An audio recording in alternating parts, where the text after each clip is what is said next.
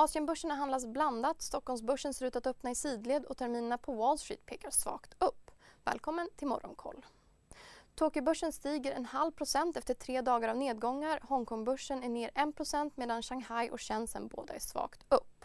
Bland enskilda bolag i Japan stiger Toyota 1,5 Hitachi handlas upp en halv procent och Advantes klättrar 1 vi har fått siffror från Kinas nationella statistikbyrå som visar att vinsterna i kinesiska industriföretag sjönk med 2,1% under perioden januari till augusti jämfört med samma period förra året. Samtidigt pekar en prognos från Världsbanken på att Kinas ekonomiska tillväxt nu kommer att bli svagare än tillväxten i övriga Asien. Det här för första gången sedan 90-talet, det rapporterar Financial Times. Enligt prognosen kommer BNP-tillväxten i Kina sjunka till 2,8% i år. Så till USA där de dystra tongångarna fortsatte och börserna på Wall Street stängde för femte dagen i rad på rött. Breda S&P 500 backade 1% och tekniktunga Nasdaq stängde på minus en halv procent. Det gick svagt för energisektorn och bankerna. Men desto bättre gick det för kasinobranschen efter goda nyheter i form, att, i form av att coronarestriktionerna börjar lättas i den kinesiska regionen Macao. Sektorn lyfte och Las Vegas Sands bjöd på en uppgång på över 11,5 procent och Win Resort stängde på plus 12 procent. Hej, Synoptik här. Så här års är det extra viktigt att du skyddar dina ögon mot solens skadliga strålar. Därför får du just nu 50% på ett par solglasögon i din styrka när du köper glasögon hos oss på Synoptik. Boka tid och läs mer på synoptik.se.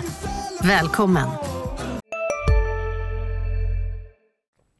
Fortsatt hökaktiga uttalanden där Fed-chefen i Cleveland, Loretta Mister, under, under kvällen sa att det behövs fortsatta räntehöjningar för att få bukt med den ihärdigt höga inflationen och att policyn behöver vara restriktiv en längre period. Bank of Englands chef Andrew Bailey har sagt att den penningpolitiska kommittén, MPC, inte kommer att tveka på att justera räntorna så mycket som behövs för att nå inflationsmålet på 2% Vi går över till Sverige där riksmötet öppnar idag och en ny regering skulle kunna presenteras. Kika på bolagssidan. Finska Etteplan kommer inte höja budet på Semcon och styrelsen rekommenderar aktieägarna att anta Ratos konkurrerande bud på 157 kronor per aktie. Vi fick en tredje vinstvarning från aluminiumprofilbolaget Profilgruppen som väntar sig ett lägre resultat för det tredje kvartalet på grund av högre kostnader och lägre leveransvolymer. Och efter Sveriges Radios avslöjande om att Ericsson fortsatt att sälja telekomutrustning till Ryssland efter invasionen av Ukraina har vd Börje Ekholm vägrat kommentera det. Men på måndagskvällen höll Ericsson en telefonkonferens där han kallade rapporteringen för ett antal missledande artiklar.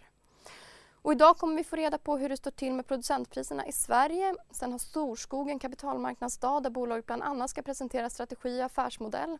Aktien är ner över 80% sedan årsskiftet. Och så kommer riksbankschef Stefan Ingves hålla tal om det ekonomiska läget klockan 12. Missa inte heller Börsmorgon 8.45 eller Börskoll klockan 14.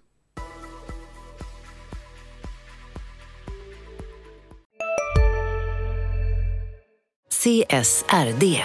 Ännu en förkortning som väcker känslor hos företagare. Men lugn, våra rådgivare här på PWC har koll på det som din verksamhet berörs av. Från hållbarhetslösningar och nya regelverk till affärsutveckling och ansvarsfulla AI-strategier. Välkommen till PWC.